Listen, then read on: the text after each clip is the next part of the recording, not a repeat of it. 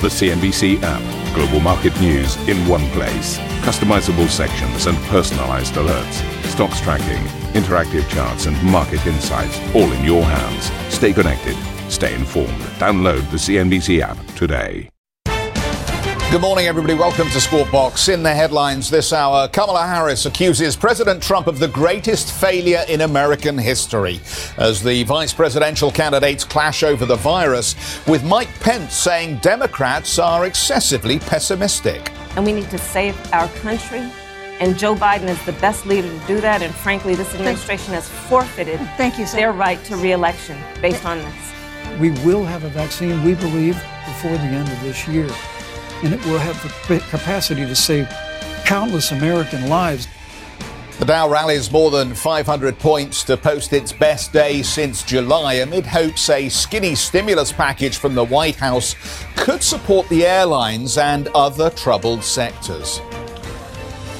Uh, France reports a new all time high for coronavirus cases, with 19,000 people testing positive over the last 24 hours, whilst President Macron warns new restrictions will be put in place.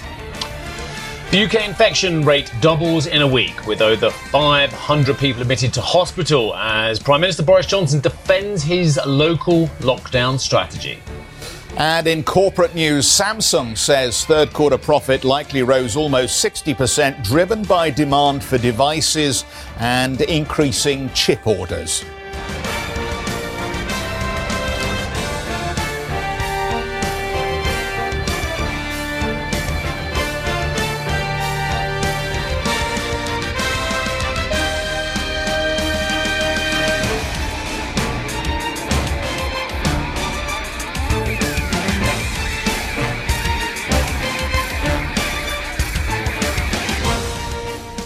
What a, a fascinating uh, clash we saw overnight then in this vice presidential. And the one thing that I think was very obvious right from the start is that the tone was completely different to the presidential debate. There was a lot more respect being shown by both candidates, but that didn't stop them from raining in blows. Let's talk about the details. So the Vice President Mike Pence and Senator Kamala Harris faced off in what was quite a heated discussion, their first and only matchup. The response to the pandemic dominated the head to head, with Harris taking aim at Pence over his role as chief of the White House coronavirus task force?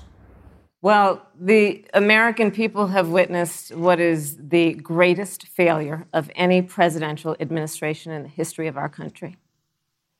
And here are the facts 210,000 dead people in our country in just the last several months. Over 7 million people who have contracted this disease. One in five businesses closed. We're looking at frontline workers who have been treated like sacrificial workers. We are looking at over 30 million people who, in the last several months, had to file for unemployment. And here's the thing on January 28th, the vice president and the president were informed about the nature of this pandemic. They were informed that it's lethal in consequence, that it is airborne, that it will affect young people, and that it would be contracted because it is airborne. And they knew what was happening and they didn't tell you. Can you imagine if you knew on January 28th, as opposed to March 13th, what they knew, what you might have done to prepare? They knew and they covered it up. Well, Pence defended the president's handling of the pandemic, uh, attacking Harris for, quote, undermining public confidence in a potential coronavirus vaccine. We're going to have a vaccine, Senator, in record time, in unheard of time, in less than a year. We have five companies in phase three clinical trials, and we're right now producing tens of millions of doses. So the fact that you continue to undermine public confidence in a vaccine, if the vaccine emerges during the Trump administration, I think is, is unconscionable. And Senator, I, I just ask you, stop playing politics with people's lives. The reality is that we will have a vaccine, we believe, before the end of this year. And it will have the capacity to save countless American lives, and, and your continuous undermining uh, of confidence in a vaccine is just it, it's just unacceptable. White House physician Sean Conley says President Trump has not had COVID symptoms for more than a day. He added the president has not received supplemental oxygen since his hospitalization, but didn't say if he was still receiving a steroid treatment for the disease.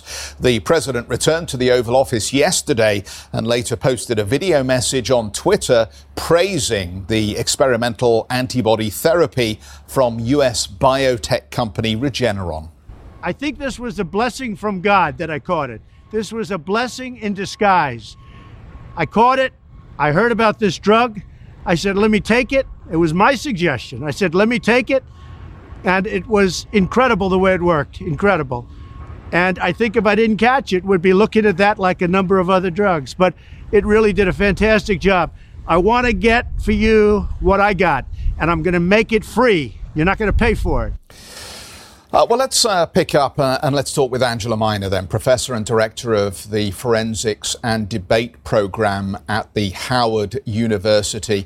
Um, Angela, good morning to you, and uh, thank you so much for joining us this morning. And just for, for clarity here, can I just say um, you are a supporter of the Democrats at this stage? Uh, am I correct?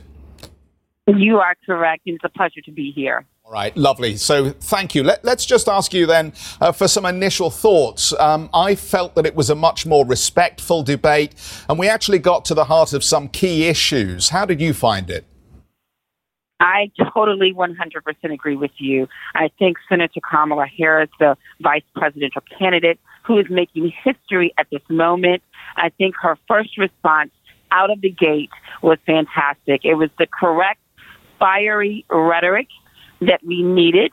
It restored our faith in the debate functionality or purpose of why we gather together and watch these candidates discuss the relevant issues to the citizens.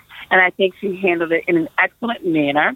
She knew what to attack first, and that is the pressing issue of COVID 19, as well as how it is affecting American citizens families and our healthcare system. Was there enough said about um, fiscal support going forward? Um, we tend to focus on this a lot, given that we are a business channel, but it does seem as we've watched the furlough program run its course, and now we see many sectors of the economy starting to shed jobs an- anew. Um, do you think she could have helped um, the campaign with a little more focus on exactly how support will be funded going forward and what the Democrat program looks like? I think there could have been more particularity in those statements as to what exactly the plans are. I think that could have been on both parts, actually. There were some responses from the vice president that were non-responsive, and there were some responses that uh, I believe Vice President Senator um, Harris nominee she she did kind of provide a lot of rhetoric, a lot of political rhetoric. So we do have to deal with the fact that we're dealing with two politicians. But I do believe that when it comes to plans, it was hard to actually outline an exact plan within the two minute time period that both candidates were getting. You you would find, and as a debate coach, you would find when they would begin their topic of discussion, they would start with some introductory information that was kind of around the subject matter, but not actually head on to the actual subject matter needed or the question that was actually raised on the floor. So yes, I do believe that we, the American people or people in general, we are definitely owed promises and promises that are stated with particularity, that are cogent, and that answer the question, or that at least move us forward with a vision that can give us some security knowing that our excuse me that our judicial system is going to be all right regarding uh, a justice filling seat that the economy is going to be restored and how we're going to restore that. So yes definitely uh, they could have worked better at providing more cogent answers. Uh, Professor, very good morning to you. I mean, look, one thing's for sure, Susan Page had a lot easier job than Chris Wallace, but she did a very good job, obviously. Uh, but look, uh, NBC's Alex Seitz-Wald puts it this way. The gloves stayed on, the train never left the rails, the sparks never flew, and a fly briefly landed on the VP's head. But but the point I want to make here, um, if I may, Professor, is that, yes, it was a, a, a better debate in many ways, but what do Americans really want? I know everyone bemoaned the personality-driven vitriol of the first debate, But quite frankly, this one was a bit dull by comparison. Don't people want what they saw last time again?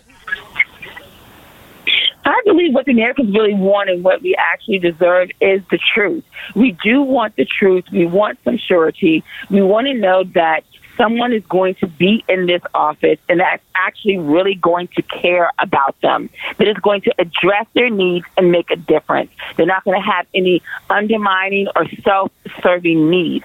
We want to be able to trust the president, the vice president, in this next office, in this next election, that they're going to move for the people they're going to make certain examples. We want to make sure that we're going to see unity. We want to make sure this there's so much polarization, not just between the political candidates, but just in the nation now. We're, we're in a race war, we're in a health war, and this global pandemic has affected all of us. And there's no surety, there's no end in sight. But yes, we have these empty promises that a vaccine is going to be done and completed completely as soon as possible. But then we have the CDC that says, well, wait a minute, it's now airborne and we don't know when a vaccine will be likely to come. So you have parents who are dealing with homeschooling. Where there is battles in almost every single area of life.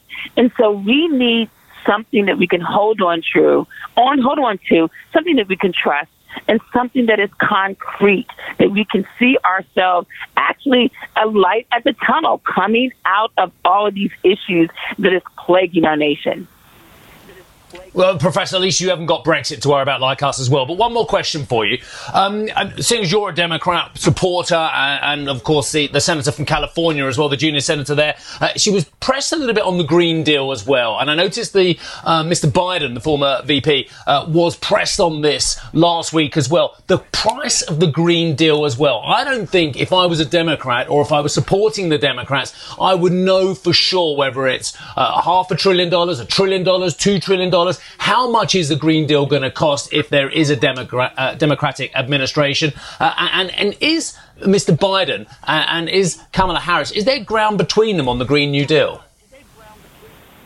I believe that there's going to be some ground between them. It is, it's a territory that Biden talks about, but again, he does not have a plan that he has necessarily addressed. But I do believe uh, Senator Kamala Harris did a good job of defending the Green New Deal, defending fracking, et cetera, et cetera. I think what they're trying to do and what they will need to do is bring in people that will assist them and help them in that particular area. Because when it comes to the actual debates, when it comes to their platforms, they're not giving their actual plans. I think they will have to move in, seek the expert, seek out the expert or experts and try to figure out how they would approach it that will make it most beneficial for um, the American people. This is something that the Trump administration, I believe, has either ignored or has refused to look at the severity of it all. Okay, that's excellent. And uh, I noticed the, the Democrats got the Flywheel Vote website up and running already. That was pretty quick going. Uh, Professor, nice to speak to you. Thank you very much indeed for all your excellent analysis today. Uh, Angela Miner was, is a professor and director of forensic and debate program at Howard University. Right, let us move on and uh, move on to Mr. Kudlow, the White House National Economic Council director. Mr. Kudlow has said that the window uh, for another large relief package was rapidly closing. Instead, telling CNBC he backed President Trump's piecemeal approach to stimulus. I think what President Trump was saying yesterday is that, all right, we're too far apart for a gigantic bill. Uh, yes, we've only got four weeks to the election. and we've got a ch- uh, justice of the Supreme Court to get passed. It's too far, too close to the election. Not enough time to get stuff done at this stage of the game. But, but, but, but, President signaled late yesterday, as I'm sure you all reported, that he would sign a standalone bill which would provide key assistance uh, to airlines, uh, to the uh, small business payroll protection plan, and also the president uh, on the demand side. Sometimes you have to have a demand side in an emergency. Would provide uh, thousand dollar direct mail uh, economic impact checks to keep things going. It's like an insurance policy. Uh, Larry Kudlow there. Meanwhile, the Minneapolis Fed President Neel Kashkari echoed the warning from other central banks, telling CNBC that more stimulus is urgently needed to support the U.S. economic recovery. We need to get money in the hands of the 11 million people who are out of work today relative to January. You know, the job market today is roughly as bad as it was at the peak of the Great Recession. Whatever Congress can do with the executive branch come together aggressively to put money in the hands of people who've lost their jobs and to support small businesses so that we don't have this continuing wave of bankruptcies across the economy. It's just vital that they move quickly whatever they do. Uh, Neel Kashkari there. Look, I, I think um, on behalf of all those strategists who said it's all about the stimulus, um, I may need to give you an apology because when you looked at the market action yesterday in the wake of President Trump's announcement on Twitter that there would be no new big stimulus package uh, before the election took place. Uh, we thought, look, uh, you're going to have the stimulus and then you're going to have more market moves higher as we run towards the election. President Trump announcing on Twitter, you will not get the stimulus, and yet the markets kind of went, ho hum, we are fed up with this stimulus ping pong. Uh, we are going higher anyway. Uh, the Dow Jones Industrial Average up 1.91%, uh, 530 points here. I know the president came out subsequently and started talking about uh, idiosyncratic industries getting piecemeal measures, but quite frankly, it came a little while after we already saw the early legs for this rally in place here. Um, let's talk a, a, little bit about the treasuries because um, was it to do with the Federal Reserve minutes for the September meeting? Well, I think you'd be pretty hard pushed to make that case, given that what largely came out of those minutes was the fact that there's some division of opinion over actually how firm the new guidance is about letting inflation run hot. And there was one line in particular that I think everybody has rightly seized upon, and it's the one where there is, quote, not unconditional commitment to a particular path. Um, in plain English, to me, that says we are data dependent. We will see what happens with the information we get before we decide ultimately what steps we take next. Um, it's a no-brainer, isn't it? Ever was it thus? But the fact that the Fed spelled it out here, you you thought may have had some impact on risk a- appetite, but it clearly didn't, and we saw the consequences uh, for not only uh, the way equities traded, uh, we also saw yields a little firmer on the treasuries, and we saw the dollar basically go nowhere. A couple of interesting stories that relate to Asia that I think may have some relevance for our trading session here. Generally, the ball has been picked up with regard to the positive close we saw in the United States. Let me just um, point to the South Korean market for a moment. Samsung, Samsung. So many messages about how damaging this pandemic has been to corporate profitability. Not for Samsung. Samsung coming out this morning talking about a two year high for profits. The market needs to take a good look at this. There is some aspect of benefiting perhaps from the American position on Huawei, but ultimately some positive messaging from Samsung about the impact on the chips business, about what it means for Samsung products, and so forth. So profitability, not bad at all. Revenue growth about 6% for Samsung over the quarter. Uh, not bad numbers. And I just wanted to mention in relation to, I don't know why Hong Kong is a little weaker at this point, but the suggestion that America might be opening a new offensive on Ant Financial and Tencent, and that may disrupt Ant's IPO in Hong Kong and Shanghai, something that market needs to take a little bit of notice of here. It's a new thrust in the ongoing China US war around technology. What, does it mean then if we boil it all down and take a look at uh, the European Open at this stage? Well, it's flat to positive. Some noises uh, around the uh, likelihood of uh, fresh impositions uh, over COVID uh, to come next next week keep your eye on that because there are some media suggesting it might be a total closure of restaurants and other leisure outlets and that you may not even be able to go and stay over at your friend's home if that's something you were thinking about doing. But early calls are we are flat to slightly positive uh, in terms of the European trading session and where we're likely to start this morning. Still to come then, uh, French coronavirus cases hit another record while President Macron warns of more pandemic restrictions. We'll have more on that in a moment. And for more on the vice presidential debate and President Trump's call for targeted smaller stimulus packages, check out the Squawk Box podcast.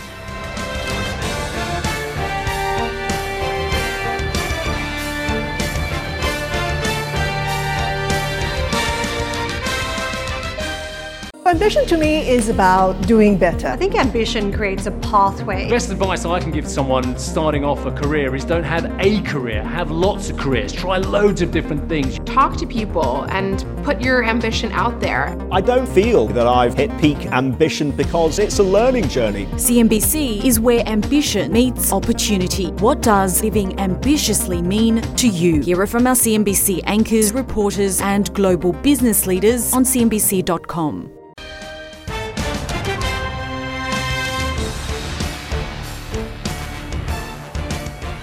So, how much are COVID 19 concerns and Brexit related? Well, I think for many in business and society in the UK, very is the answer there. And you can see it from the discount that the FTSE trades at. But in the meantime, the European Council President Charles Michel says it's time for the UK to put its cards on the table in Brexit negotiations. Okay, this after formal talks ended without a compromise on a future trade deal. UK Prime Minister Boris Johnson's self imposed deadline for a deal is just one week away. But the UK has warned it will walk away from negotiations if an agreement isn't reached by October 15th.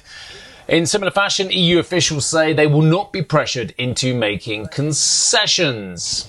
Uh, the UK has recorded more than 14,000 virus cases on Wednesday, bringing the total number of infections in the country to over 544,000.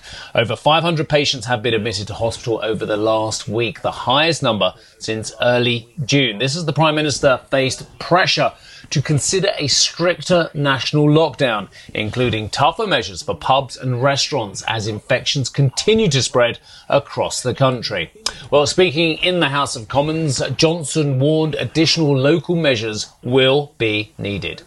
I wish I could pretend, Mr. Speaker, that uh, everything was going to be rosy in, uh, in, in the Midlands or indeed in London, Mr. Speaker, where, alas, we are also seeing infections rise. And that's why we need a concerted national effort. We need to follow the guidance. We need hands, face, space, get a test uh, if you have symptoms, and obey the rule of six.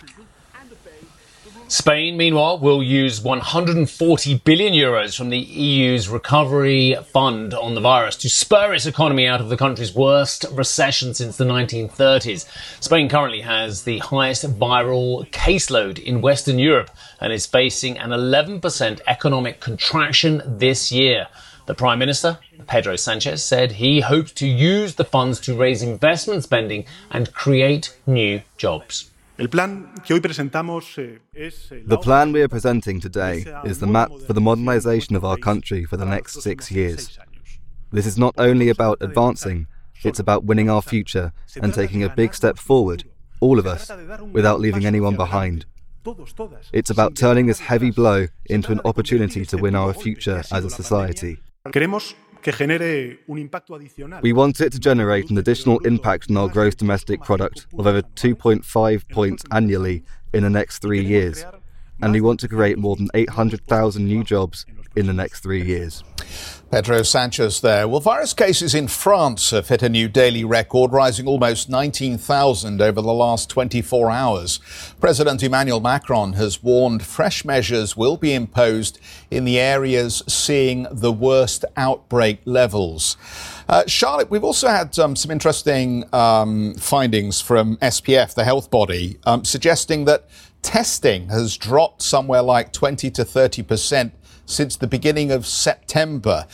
Here in the UK, we keep being told that testing is the key to clamping down on this virus. Um, are people just choosing not to go and get tested, or has there been some rationing of the approach?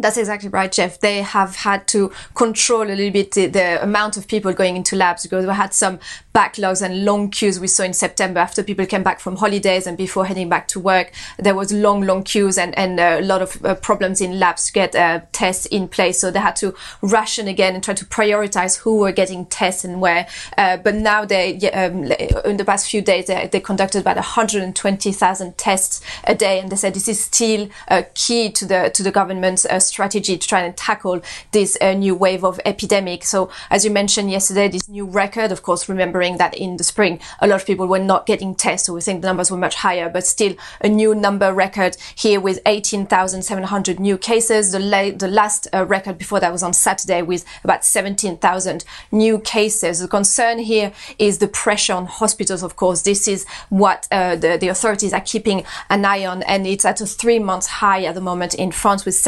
7,500 people in hospital with COVID. The pressure on ICUs has been going down very, very slightly in the past few days, so giving a bit of hope here to authorities, but still 1,400 people in ICU with COVID. That's down from the 7,000 peak that we saw in April. But, um, so there's still this concern, and we heard from President Macron yesterday speaking about uh, potential restrictions that could come into place in the next few days. Take a listen. Bien sûr, une, dans notre stratégie, dans les endroits où ça circule. In the areas where the virus is circulating faster, especially where it's faster amongst older and more vulnerable population, and where more and more ICU beds are occupied, we will have to put in place more restrictions like the ones we've seen in the Bouches-du-Rhône and Greater Paris.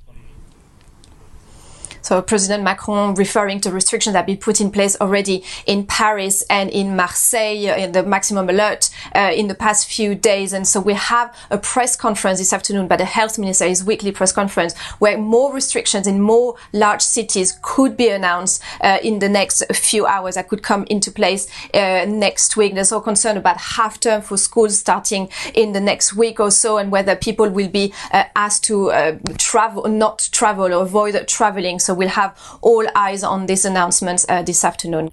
Thank you for listening to Squawk Box Europe Express. For more market moving news, you can head to CNBC.com.